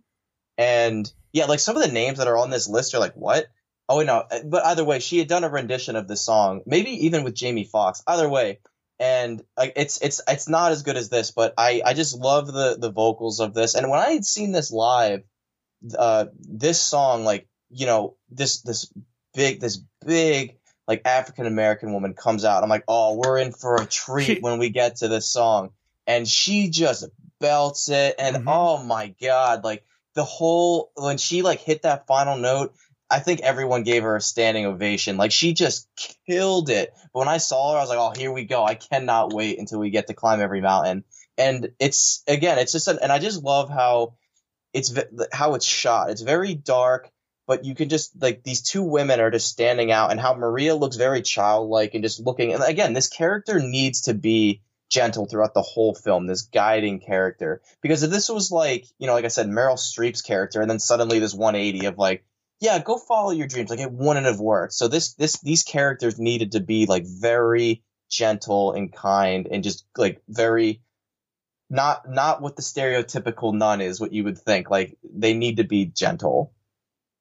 Right and they are. You know that's the thing. And so she goes back and she learns of the engagement and she's like okay fine i'll stay until you know you go off to boarding school or they find another governess or whatever. I don't want to cause trouble. But the captain's like look i gotta be honest here like and, and i'm i'm using modern language here but he kind of goes to elsa like you kind of knew this was coming right? And elsa's like yeah i just you know i tried but it's all right you know. Which that's a really yeah. interesting scene too like she says yeah like I, it, it wouldn't have like you're, and she plays it off like, well, I was gonna break up with you anyway. Like it's okay. Like I mean, obviously she's crying. Like she doesn't really mean it. She's kind of giving him that excuse. Like it's okay. I saw it coming. I was holding on to this false hope, but you know, I love the line. And she's like kind of supportive. Like there's a woman who's not gonna go be a nun, and he's like, right. what? And she's like, and he's like, go, go, my child, go, go forward and and catch up with her. And and this brings us into uh, something good, which was the second song written for the film.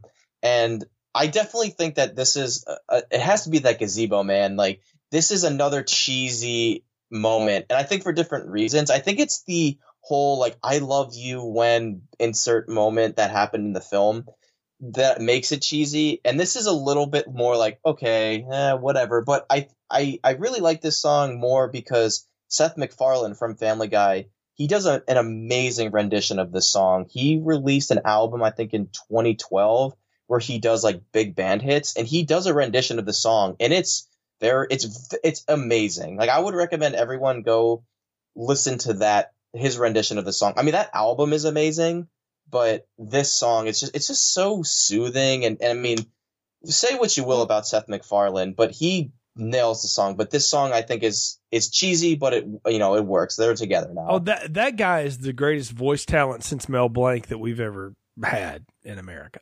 Like the fact that he can sing and do all of those voices and stuff like that, but he's got a gorgeous voice. I mean, he really does. Aside from what you may think of him and some of his humor and all that kind of stuff, he is definitely a great singer. So I could see him do this. I looked it up while you were talking. There. Streisand did this with Jamie Foxx, and I like immediately had a memory of it come back to me. I was like, oh yes, I remember that.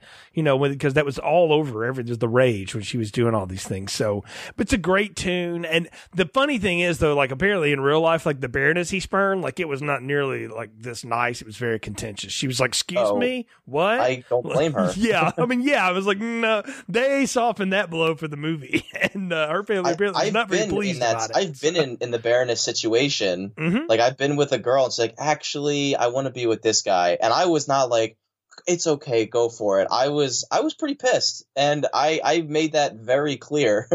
but uh, but I'd say, well, I mean, it's it's you got to make it for the movie, I guess, and it, I mean, it works. Yeah, I mean, it, the whole purpose is to get to this absolutely gorgeous wedding. You know, you have this beautiful cathedral and this 14 foot train dress on this woman and all of this stuff. I mean, it is a gorgeous wedding scene and all the, the singing going on. It's beautiful, but it's also when this movie turns and changes once and for well, and all. it's what's interesting about the wedding scene is like I feel like most movies would end here. Absolutely, like, yes. Because it's this big extravagant like this is the final number, like this is the finale. It, and and it goes full circle because you know the beginning of the film they they sang, you know, wh- like how do you solve a problem like Maria and now they're singing it here. It's just it's very poetic. It works, you know. The children are happy. The this this ice this ice father his his heart is melted. He's happy. She's happy everyone's happy. Uh, it's like very vibrant and bright. Like it's great. And then this is when I think that whole thing of like this, the last like 40 minutes of this film is just a giant epilogue to kind well, of like, oh yeah, and they ran away from the Nazis. Yeah, oh yeah. And by the way, here are the Nazis. Like uh, honestly, man, like if this movie ended on the wedding, perfect Disneyfied, happy movie, right? The fact that they not only chose to continue the story, and the story did continue naturally, and they you know did escape the Nazis and all that. Then they they they don't sneak out the back of the theater. They got on a train and took it to Italy, and then to London, and then to America. They didn't hike across the Alps because if they'd done that, they'd have landed right in Hitler's hands. Uh, by the way, but you know for narrative structure for the movie, it's cuter to do that. So we know that's coming and the fact that they decided like we need to finish telling that story like we don't need a line on the screen that says and then they fled austria when the third reich moved in and they came to america and we all love them now. That would have that would have been like out of nowhere like whoa, yeah. what? Well, what well no happened? actually actually it wouldn't have. It would have been it would have been perfect like and this family fled when you know world war ii broke out because we all know that's happening and they lived happily ever after. Like that would have been the convenient ending. The fact this movie decides to go for the last 40 minutes to tell the story of what happens after the honeymoon here and what they're doing is they're paying off the fact that Max has decided to enter the children into this contest anyway. Right uh, against the captain's wishes, and they they return, and the news that the Germans are taking over. The captain's supposed to go take over the German navy, and I love that they give Christopher Plummer the scene where he comes back and there's all these Nazi flags on his castle, and he's like, uh-uh son and like starts tearing them down and like rips one in half and all this like not doing that. Because apparently the real von trapp was very anti-nazi no i'm not having any part of that. And they've sort of set it up in this movie that this guy's not going along with that and he makes it very clear at this point that he's not going to. And he decides like contest or not we're taking the car and pushing it down the road and we're getting out of here you know, before it's over with. And the brown shirts that are there to stop them, like that is just a harrowing moment, right? And what you see then is that this man's military background that made him the stern father that we wanted to change so badly now pays off to actually be useful because he's so cunning and he's so smart that he learns how to weasel his way out of the situation. It's like watching James Bond talk himself out of out of getting killed by Goldfinger or something. Yeah, and I think it's also fitting that he's a a Navy man because one of the things, I mean, I could be incorrect on this fact, but from what I understood about the German Navy, is like they kind of went into the into World War II like we're gonna do our job. It's all for you know it's all for the fatherland. We're not we're not like buying into what the Third Reich is. This is all about Germany. Like they weren't like the Luftwaffe that were just like committing war exactly. crimes in the air. Like they were like we're doing our job. Even um even like all the Navy guys, like um, like my so a little little anecdote. My my grandfather he was a merchant marine in uh he was 18 19 years old and his ship got sunk in the middle of the or in the atlantic by a german u-boat and you know and i'll just do the cliff notes version but the story in itself is amazing and he was on a transport ship you know carrying ammunition to england and they got left behind because they were having engine problems and you know the convoy doesn't stop for anyone so they were like out in the sea by themselves and this german u-boat sank them. Ship sank in like 10 minutes and two lifeboats got off and he was in one of them. And then like after like maybe 15 minutes after the boat went down this u-boat comes out of the water and and uh, and and, I, and, he, and he told me he's 18 years old. He's he, he turned and his buddy turned to him and said like john like get ready like anything could happen. And then like the germans come out put their machine guns on them and then they equal out. And the the captain the german captain comes out and asks in perfect english like oh, is your captain aboard? Like who's your like who's your highest ranking officer? They gave them water like some basic provisions and um there were some guys that had like severe burns from the ship. And they gave them uh like some ointment for the burns and they gave them their coordinates and he's like you know i wish i could do more but you know my jo-, and he's like i'll never forget what he said he's like my job or your job is to get places and my job is to make sure you don't get there. He said, Good luck. Mm-hmm. I hope everything turns out well. And then they left. And like that was the German military or the German Navy, I should say, is like they were they were men of action, they were men of respect, and they had men of dignity. So it's not such far fetched to think that this guy who's part of the German Navy was just you know against well, the fascist movement. Well, yeah, he he would have been part of the German Navy, and even though being a man of honor, he just wanted nothing to do with any of that. It's also to be said that at this point, George von Trapp's military career, he had was ready to move on. Like he didn't want yeah. to go back to war. He had done all of this and just didn't see it as it wasn't something he wanted to be a part of. His homeland was being taken away from him, and he was ready to move on. Like he, it, it, in, he had a great way to move on. He had a new wife, he had a loving family. He also realized, like, hey, maybe we can do something with this whole music thing, and it's time to go. And it was just all just a good convenience of circumstances historically, and and that's a great story to tell. And I've heard many about the German Navy, very similar to that. I think it, I think it's it's easy to just sort of paint that all of the Germans during this time were just these evil Nazis, and that's really not true. You know, the, there were a lot of people that were not down for the atrocities that that you know a lot of them committed. Um, but it's, it's like saying um, that everybody in America is just an idiot that knows nothing about Europe right? Well, that's yeah. not necessarily true, right? There's a lot of us that don't, you know, and things like that, but not all of us are, you know, knuckle dragging cretins either. But the, back back to the movie here. They're trying to leave. They get stopped, but they're like, no, we, we're going to the festival. That's going to be our cover. So they're like, fine, we'll give you an escort. And he's like, okay, I'm going to get out of this, right? So they work out this great deal. They do their numbers, right? We get all the musical renditions again, and then they bail. And of course, we're going to have the announcement of who's, you know, won the grand prize of whatever at this point. And they, they're like, and Bueller, Bueller, like these people are not there. We go on this great foot chase. And what I, what I loved about this is how they hide in the crypt you mm-hmm. know, like they're just they're they got themselves basically backed into a corner at this point, and they're like that we have to just stay here. If we just stay silent enough, we'll be okay. And Rolf is the one that recognizes Liesl, and you know he kind of gives her this look, and for half a second, you can tell like he's like, "Oh man, I'm about to rat out my would be girlfriend's family," but he's obviously been t- completely indoctrinated into the Hitler Youth. And what I love here is again we get the captain in his great you know, suave sense of just command of a scene, be able to walk up to this man who's got a gun on him and just keep talking him down. And what he's doing is buying his family time. You know, like, get out of here while I'm talking him down. And for like half a second, Rolf realizes, like, I should shoot you, but I'm not going to. I'm going to give you a one second head start and then I'm going to blow this whistle you know, and, and he lets him disarm him. And then he, then he calls, you know, the, the cops on. And I'm like, well, it, it also goes to show you that even the people that were caught up in the Nazi movement weren't all bad. They were impressionable youth, a lot of them, just like this guy. And even though he did blow the whistle on him, he did give him a head start. It, what's, what's funny to me, and I, I got to tell you, like, it hit me as sort of strange that there's this comic punch that's that undercuts this because the, the they get into the caretaker's car and speed away and the Germans get in their car and it won't start because the nuns have sinned and like just you know disabled the distributor caps. And I'm like I don't know that I needed that joke there. Like it sort of undercuts the tension of the moment. I guess maybe that's what it's supposed to do but it felt it was the one time in this movie I felt like I don't know that that was necessary to have well, the whole thing with so going back to Rolf, doesn't he? Doesn't uh, Captain Von Trapp call him a coward? He's like, "You're not man enough," and then Rolf's like, "Yeah." He's like, "I won't shoot you, but I'm still gonna call them." But mm-hmm. but I think like everything you said was right. I just was like, "Oh wait, didn't he?" He called him a coward, which I was like, "Dude, that was not like he. You were you were free to go. He was about to turn the blind eye, and then you had to and, and then you just had to be a macho and call him a coward."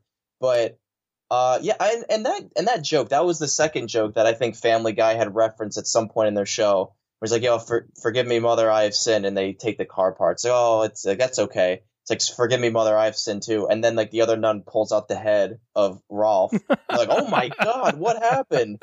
And it's like, well, they started this. It's on. But I I, I kind of like the joke. It's just because you got to remember, like, I feel like the whole movie up to this point, like up to that marriage, which is, you know, happy, I don't want to say happy go lucky, but it was just like really energetic. And then it like really takes this turn of, you know, Nazis and fascism and nationalism. And like, we got to get out of here.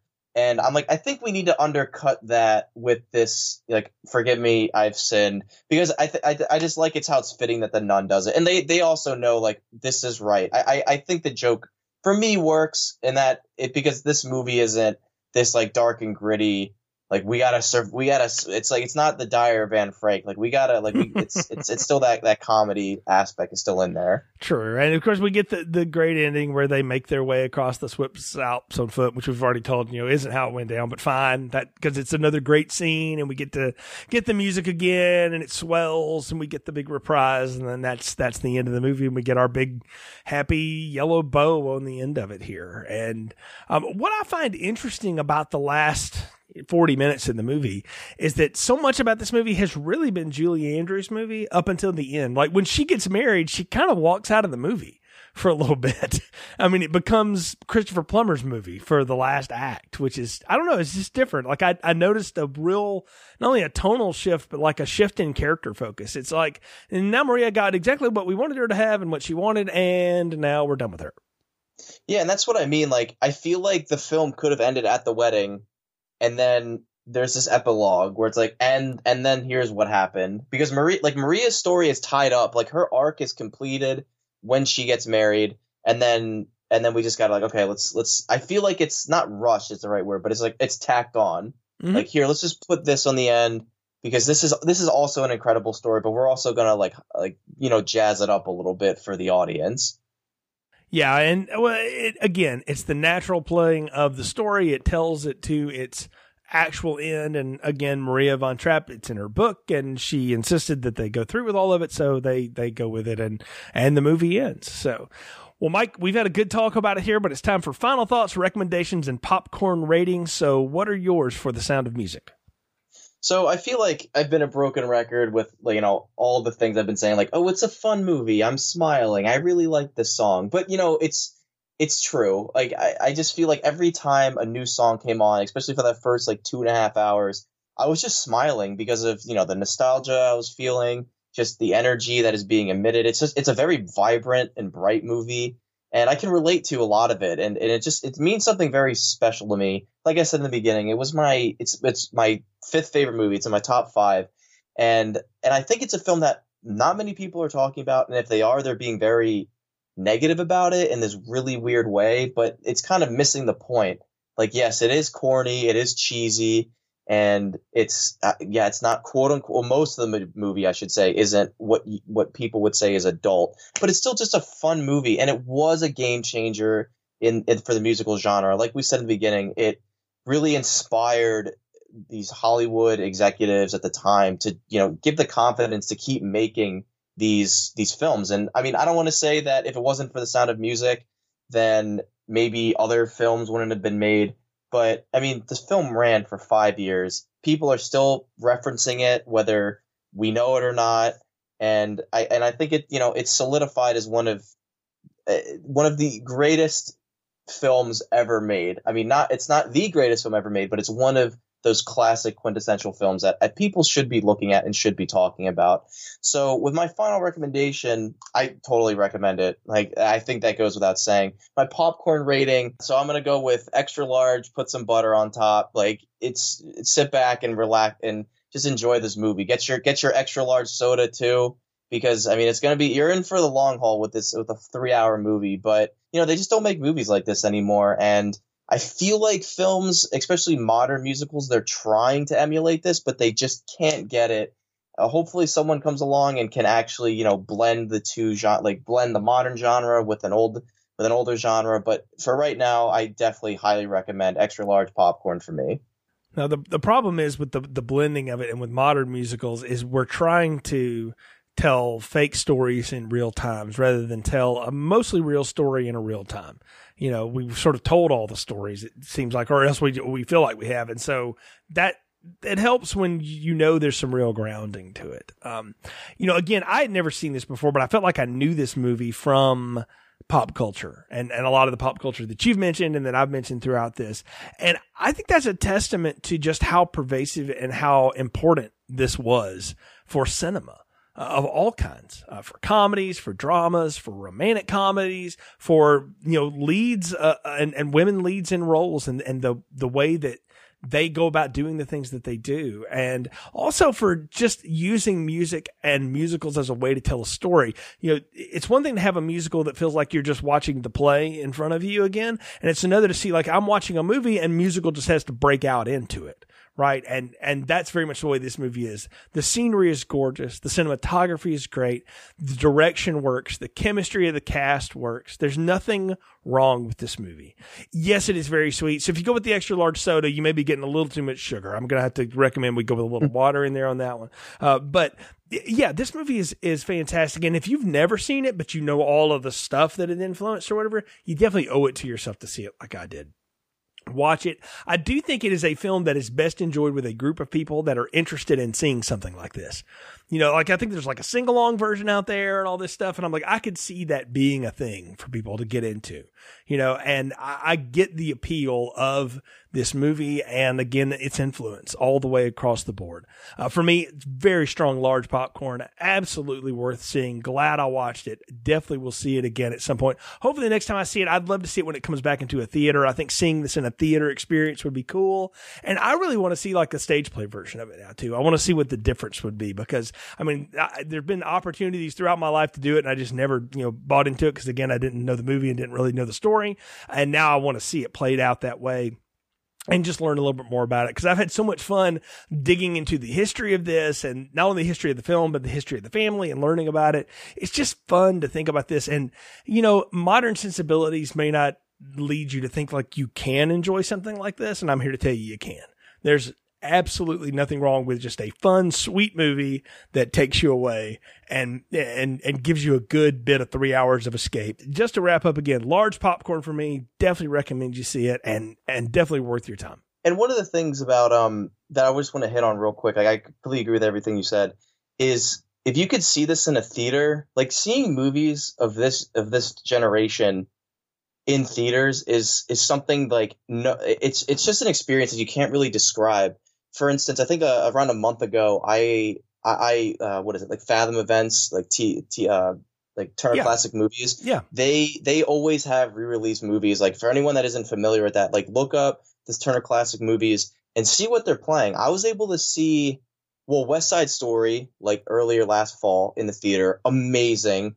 And most recently, I just saw Ben Hur in the theaters, mm. and that experience was so awesome seeing it on a big screen. And I know, like Jay, I know a few uh, mutual friends of ours and, and podcasters. They they don't really like going to the movie theaters because of you know the movie going experience is changing. But I feel like with these Turner Classic movies, it's such a niche audience that a who know about this and also that that are going to go see these films to begin with, and they range all over. I think they're going to have Aliens play in October and I and I think they're just that's just from what I remember. But it's such like a niche audience that the people that go are there to see the movie. Like there, there's no teenagers on their phones. there's no well hopefully there's not like some idiot in the back just like talking throughout the whole movie like you just like they're classic films that people are going to experience them so hopefully they do this as well because this is totally up their alley and you know they could get julie andrews to talk about it or christopher plummer I'm, and i'm sure they've done it before